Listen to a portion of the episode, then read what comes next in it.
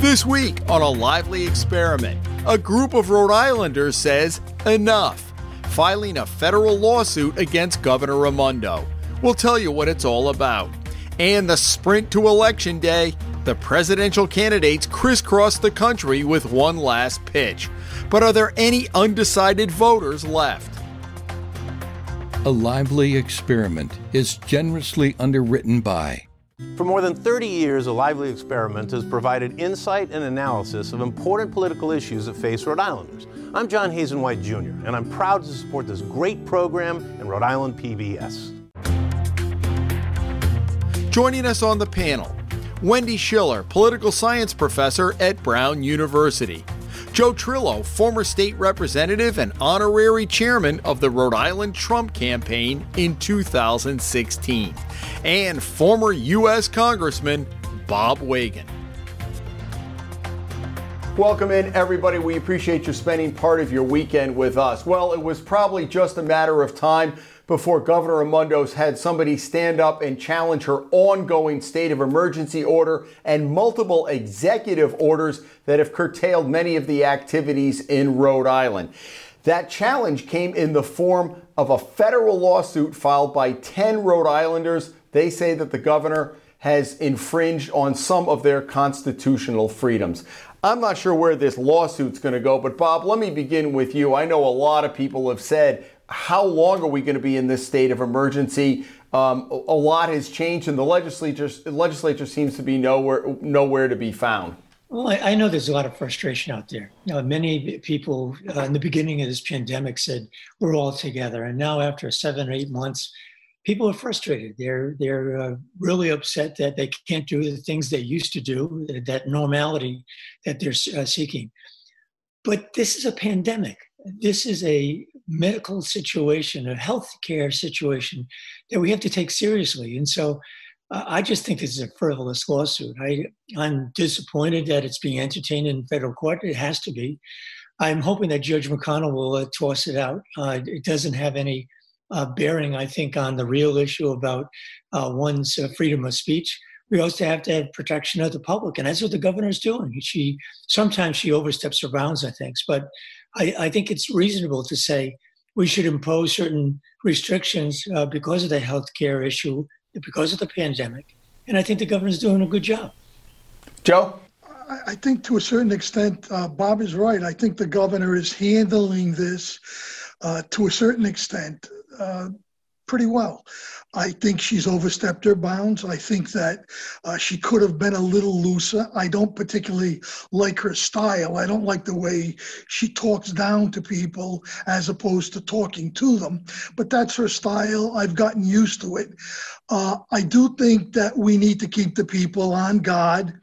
And a uh, few things that I think I'm convinced of right now is that this virus is transmitted inside in air that becomes sort of stagnant if there are other people in the area that are breathing uh, their germs into that same air.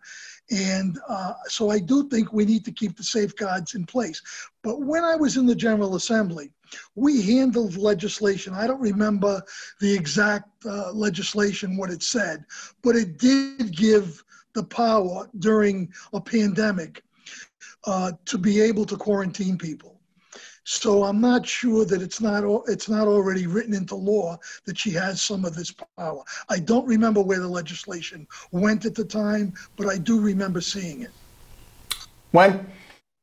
Well, I mean, I think people, it's America, and you have the right to go to court and challenge the government, and that's what this is all about. But I think we all have to sort of say to ourselves, what's a reasonable thing to ask?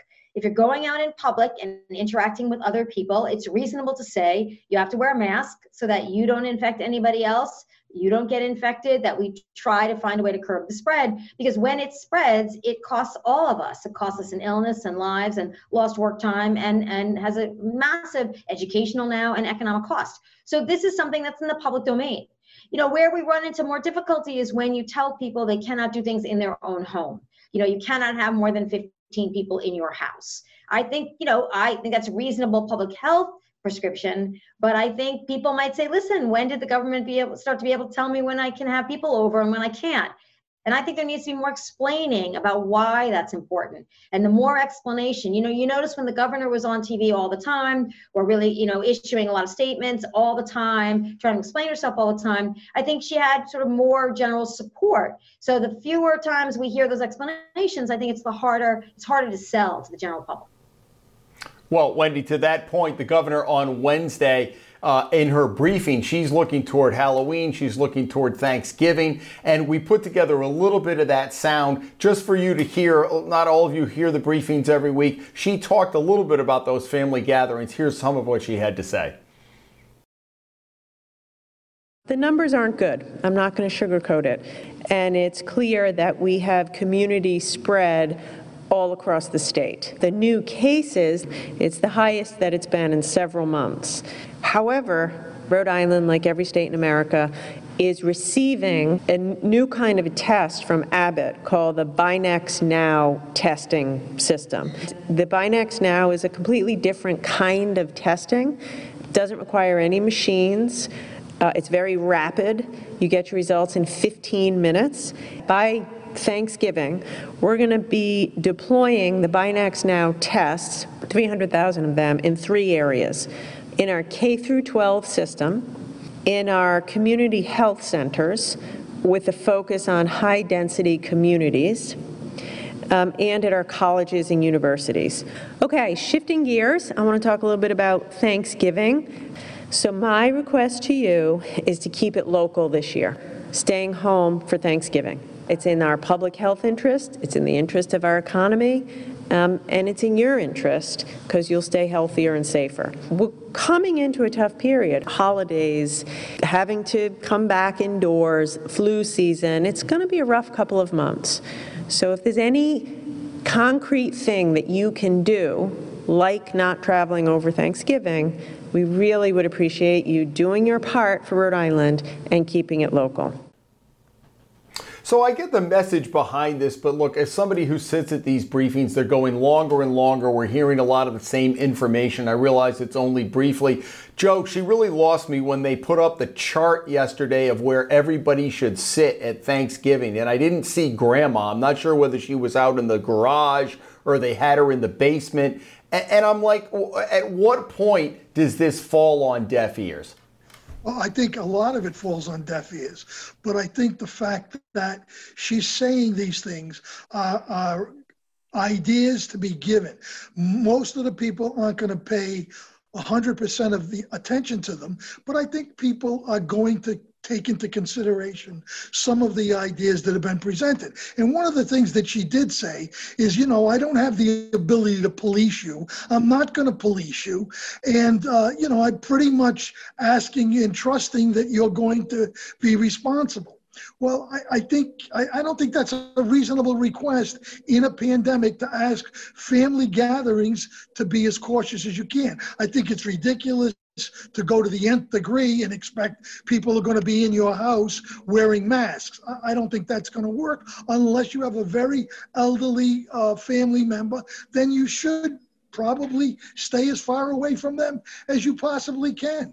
So I don't I don't have that much of a problem with it. Bob.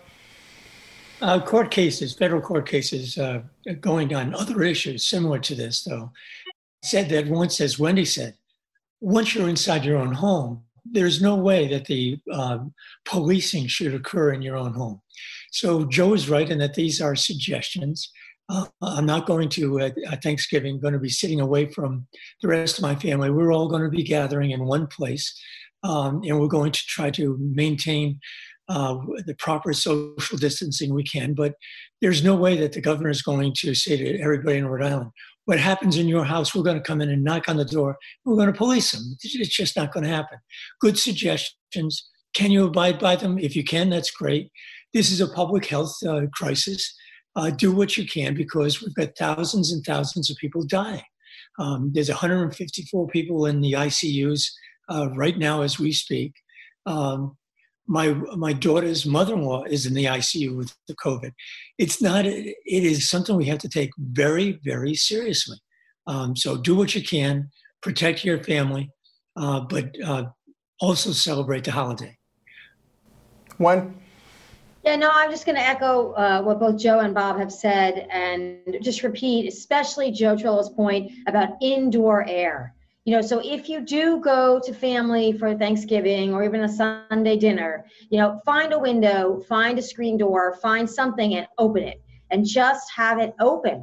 Even just a crack, even just a couple of inches, they've shown that that even just that the air circulation will help a lot if somebody is an asymptomatic carrier. So just think about that. Make sure there's a, you know, I do this too when I visit my in-laws. I'm like, where's the window? Where's the door? We have to open the window and the door. And I do wear a mask. And, and you can see like that's going to be uncomfortable for six hours at Thanksgiving. Nobody's really going to do that. So if you're not going to do that, do the next best thing and make sure that you have open air circulation. Hey, this could be a new uh, new tradition this year. You bring the cranberry sauce. You bring the stuffing. You bring the box fan. Yeah. what right. do you think? It's You're responsible true. for the box fan at your in-laws' house. It's okay. true. Uh, yeah. Okay. We um.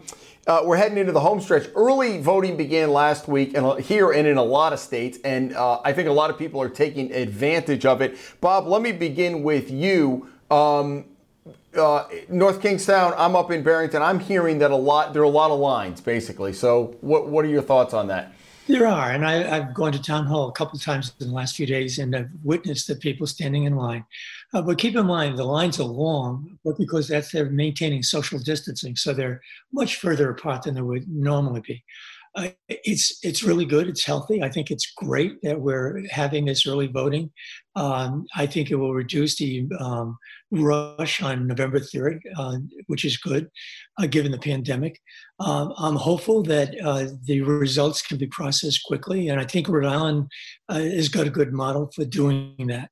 Um, I worry about some of the states that, uh, like Pennsylvania, where there may be some court cases against um, counting after three days. Uh, as you know, the Supreme Court ruled the other day that they could uh, take a, a, ballot in that was postmarked the day of the election, even though they may have received it three days later. I'm hoping that works out fine. Nationally, I don't think we're going to see a result on the night of November 3rd. It's going to probably be two weeks later by the time they count all the votes and get everything done.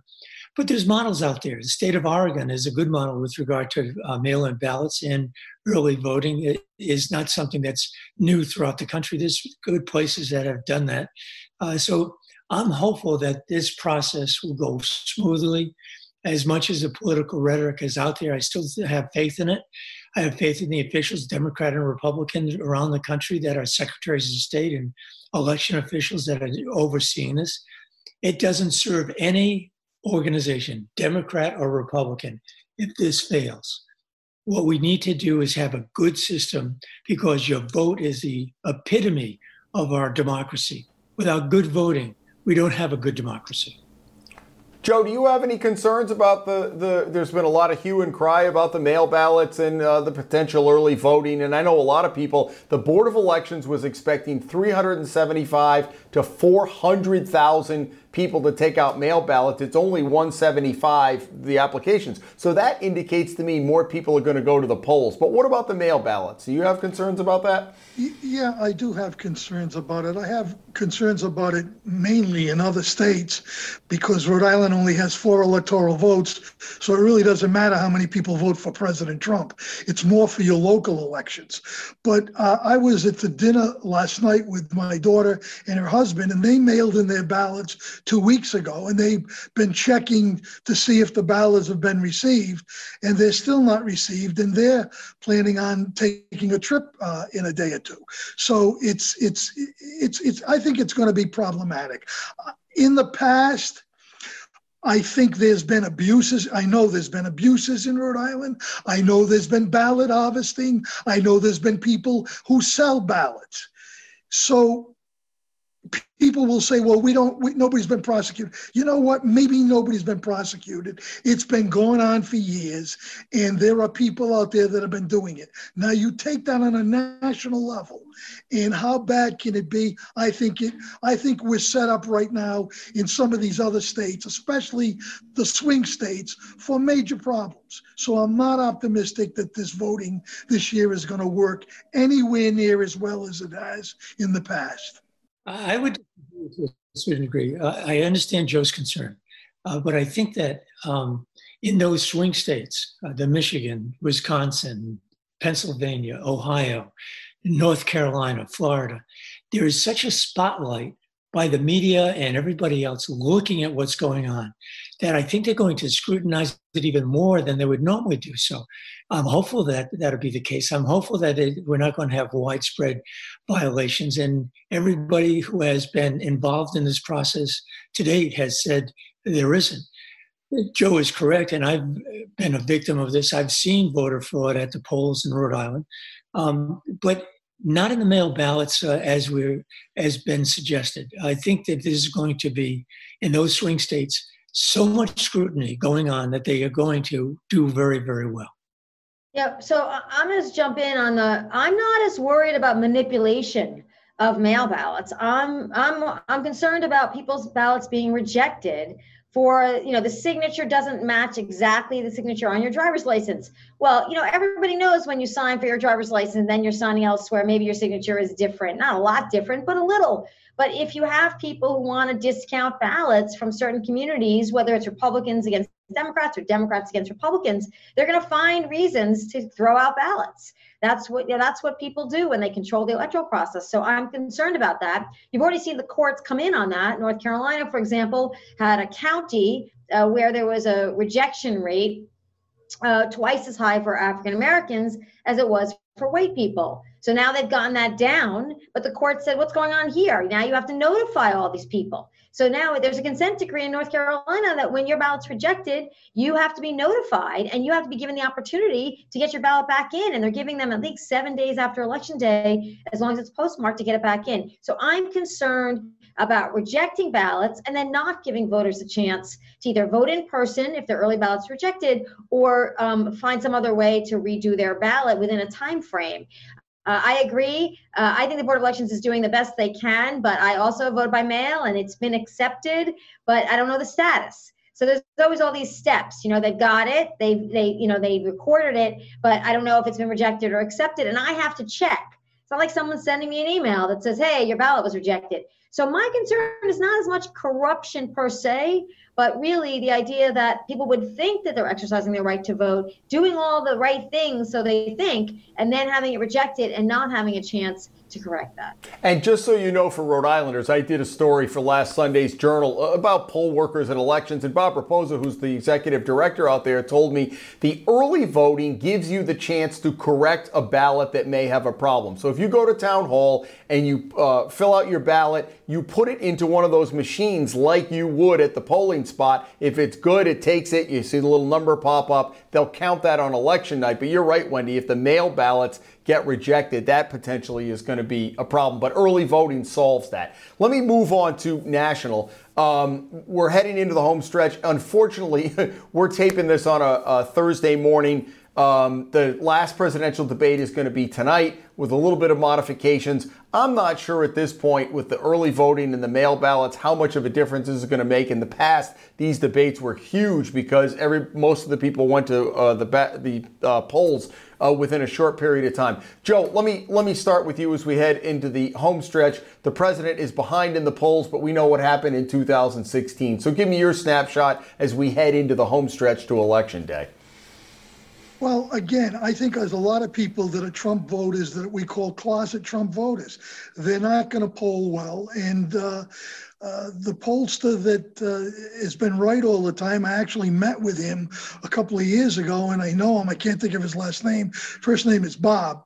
Uh, he said that what they're doing with the polls right now is they're, they're, they're, they're interviewing primarily uh, more Democrats than they are Republicans, and they're not getting a, a fair sample. But I'm optimistic that the president is going to win. But I'm also concerned about the latest thing that came out, and nobody wants to talk about it. And that is the Biden emails that came out that actually, to, to me, they're showing that the guy that's running for president right now has been taking bribes for the past, uh, God only knows how many years. This is just not true. I'm not listening to this, oh, Joe. This is not no, I, I know you factually true. It. How it do you is know not, it's not true? factually true. It is first not even Joe Well, Biden. because it's they're Hunter playing Biden. the It's Hunter Russia Biden. hoax. Co- It's uh, Hunter again and again. Biden's laptop. Hunter Biden's laptop. Hunter First of Biden's all, laptop. Hunter Biden's It's been acknowledged by the Maybe. FBI that it is his laptop. But it's but it, Joe Biden is not it was not taking bribes, and there's no evidence of that. You're just spreading There's false a, information. there's a ton of evidence. There's no It's been evidence. co- collaborated evidence. by, by Biden's By own who? partner. He By said that the emails are legitimate. No. That people collaborating it. no, this none is of a this is true. monumental None of this is discovery. And the and It the people that want So let's- Trump dead, Wait a minute, the wait a both minute. of you, Joe. just don't Joe, even look at it. Joe, before I have Bob jump in, let me ask you, where do you get your news from? What are your news sources that you go to? I get my news from a variety of different places. And if you think I'm only going to say Fox News, you're wrong. The bottom line is is that this has been corroborated by other people that have received these emails. The FBI has already come out and, and the Department of Justice and said that there's no Russia interference in this in this Biden's emails. These emails prove that the president that we're that the guy that we're running for president right now, Biden, has been taking money, and his son is nothing more than a bag man. Well, let's This Bob. You just, ju- just ridiculous, unproven, trumped up, literally trumped up charges. Uh, But if you want to go there, Joe, let's talk about the president's bank in China.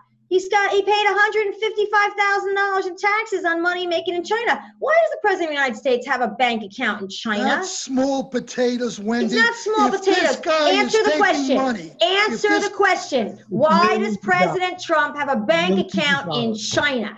President Trump has business all over the world. And he pays taxes to Chinese government. hang, hang on. If Whoa, you, whoa, have, whoa, if you do business in China, you probably pay taxes in He pays China. more taxes in China than he does in the United on. States. Now, in China, that's that's not as bad as taking bribes. Do you But understand? didn't take if. Biden gets elected, the Chinese Fully government will not hold it over his head, ele- not and they true. will be able to bribe him. Not Joe, true. hang on. Let me let They'll Bob have him come in. dancing Bob, like a monkey. Not Bob, true. Bob, Untrue. jump in. I feel, I feel like this is the first presidential debate. You can't get anything in. 145 interruptions already, Joe. Yeah, we, we're not going to mute, mute your mics, though. As Wendy said, there is no objective evidence that this there's been any kind of corruption or bribes or anything else by Hunter Biden, by Joe Biden. The Department of Justice and the FBI and the all the other intelligence agencies have said absolutely not. The whole That's issue not about true, China Bob. and- Bob, what you're saying right now is not true. Joe, let me- You're Joe, let using him the finish. Joe, let him finish. there is Joe, let him finish. There's no evidence of, of uh, Trump taking bribes either in China, but he does have a bank account there. All of this garbage that comes out at the very last two weeks of an election is absolutely what turns people off. What we should be doing is talking about issues like education, healthcare, pandemic, the economy, and doing where we're going to lead this country. Joe Biden is doing that. Uh, if Donald Trump, Joe, had done this back in March or April, he'd be leading the polls right now. If he had said, I'm going to address the pandemic, I'm going to talk about the economy, he would be leading right now. He didn't. What he decided to do to take the low road, yell at people, call people names, including Tony, Dr. Tony Fauci, calling him a disaster, calling He is a the science community. He is a disaster. This is wrong. He's a disaster. And and you know, you talk about Tony Fauci is not a disaster. He's the He- most he's honest. switched. He's switched more times than a light switch. He said we don't need masks. Now we need masks. He. There are so many Did he not? experts Did he that have contradicted Tony that he Fauci. Wrong when he said that. He's he's one corrected doctor. himself. He's one doctor. I've people have been holding him up as he's God. He's not God. Well, I've never well, heard Donald Trump say that I, I was wrong, that I've made a mistake. And yet, it, if you listen to the Bob Woodward tapes that he uh, uh, copied about his conversations with Trump, Trump definitely lied to the, the American public. Wendy, So- go ahead. So I just want I want to jump in on on two things, right? We don't want public health to be polarized. We don't want it to be partisan. Uh, Joe ha- has a point, which is that there were mixed messages coming out of the administration in the very beginning when they said, "Oh no, we don't want people to wear masks." because then they'll get too close to each other because they'll think they're safer than they are. It was too confusing. It wasn't the right move. They pivoted, but they did take a little while to pivot. But then after that, the president could have just said, listen, everybody, we're going to have a, tough two months. Let's wear masks. Let's social distance. Let's lock it down. And then we'll all have a good summer. He could have done that. And I think he's, he would have been in a much better position today. And possibly 240,000 people or some portion of them would not have passed away. As far as Fauci goes, it is a complicated political world that we've created in terms of public health now. We used to say, oh, what do doctors think? And now there's a lot of different opinions.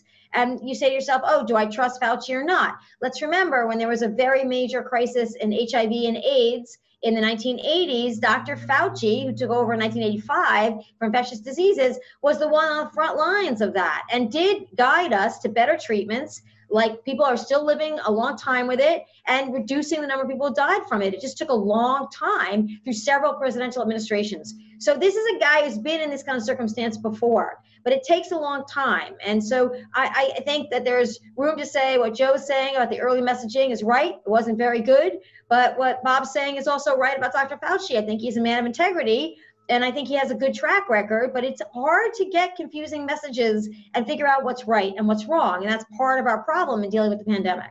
You know, nobody's saying that he's not a man of integrity.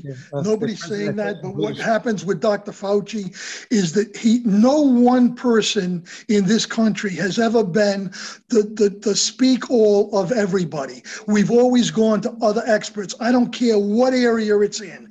And Dr. Fauci has been contradicted by many, many other expert doctors. He's been around a long time. And maybe he's been around too long but you got to listen to the other doctors too and stop taking the word of Dr. Fauci like he's the end all and do all of everything. Bob, go ahead. Well, there, there are many other scientists and many other doctors who have come forward and agreed with Fauci, agreed with his stance with regard to masks, agreed with the way he's talking about social distancing, washing hands, doing all those things. The president has basically, uh, just the other day, called him a disaster. Uh, how do you do that? And then at the same time, the president has placed some of Dr. Fauci's words in his own political ads, you know, almost as if Fauci is endorsing him, which he has never done. All right, we have just about, uh, well, believe it or not, we're blowing through outrageous because the conversation's going too well. Um, 30 seconds, Joe and Wendy. Joe, you give me 30 seconds and then Wendy, you finish well, up. I'm going to go back to what I said originally because I got walked on and uh, and that was I'm very disappointed with the fact that the the left is looking to kill this news that's come out about the Biden emails. It's not about Hunter Biden anymore. This is all about Joe Biden. It's been corroborated by many people, including the people that are on the e- email chain, including the guy that was uh, Hunter Biden's partner. So the FBI has already said that there's been no Russia, no evidence of Russia Joe. interference interference. Joe. Yes. Joe. Joe, I'm sorry. And Wendy, I missed my time. I'm sorry. That is all the time we have. Wendy, you can tell Joe after the show. Uh, folks, I am so, I am sorry. That is all the time we have, but it was a very, very lively experiment. Joe and Bob and Wendy, thank you. This will be continued. And folks, come back here next week. We are almost to the uh, election day. We'll have the very latest for you next week as a lively experiment continues. Have a great week.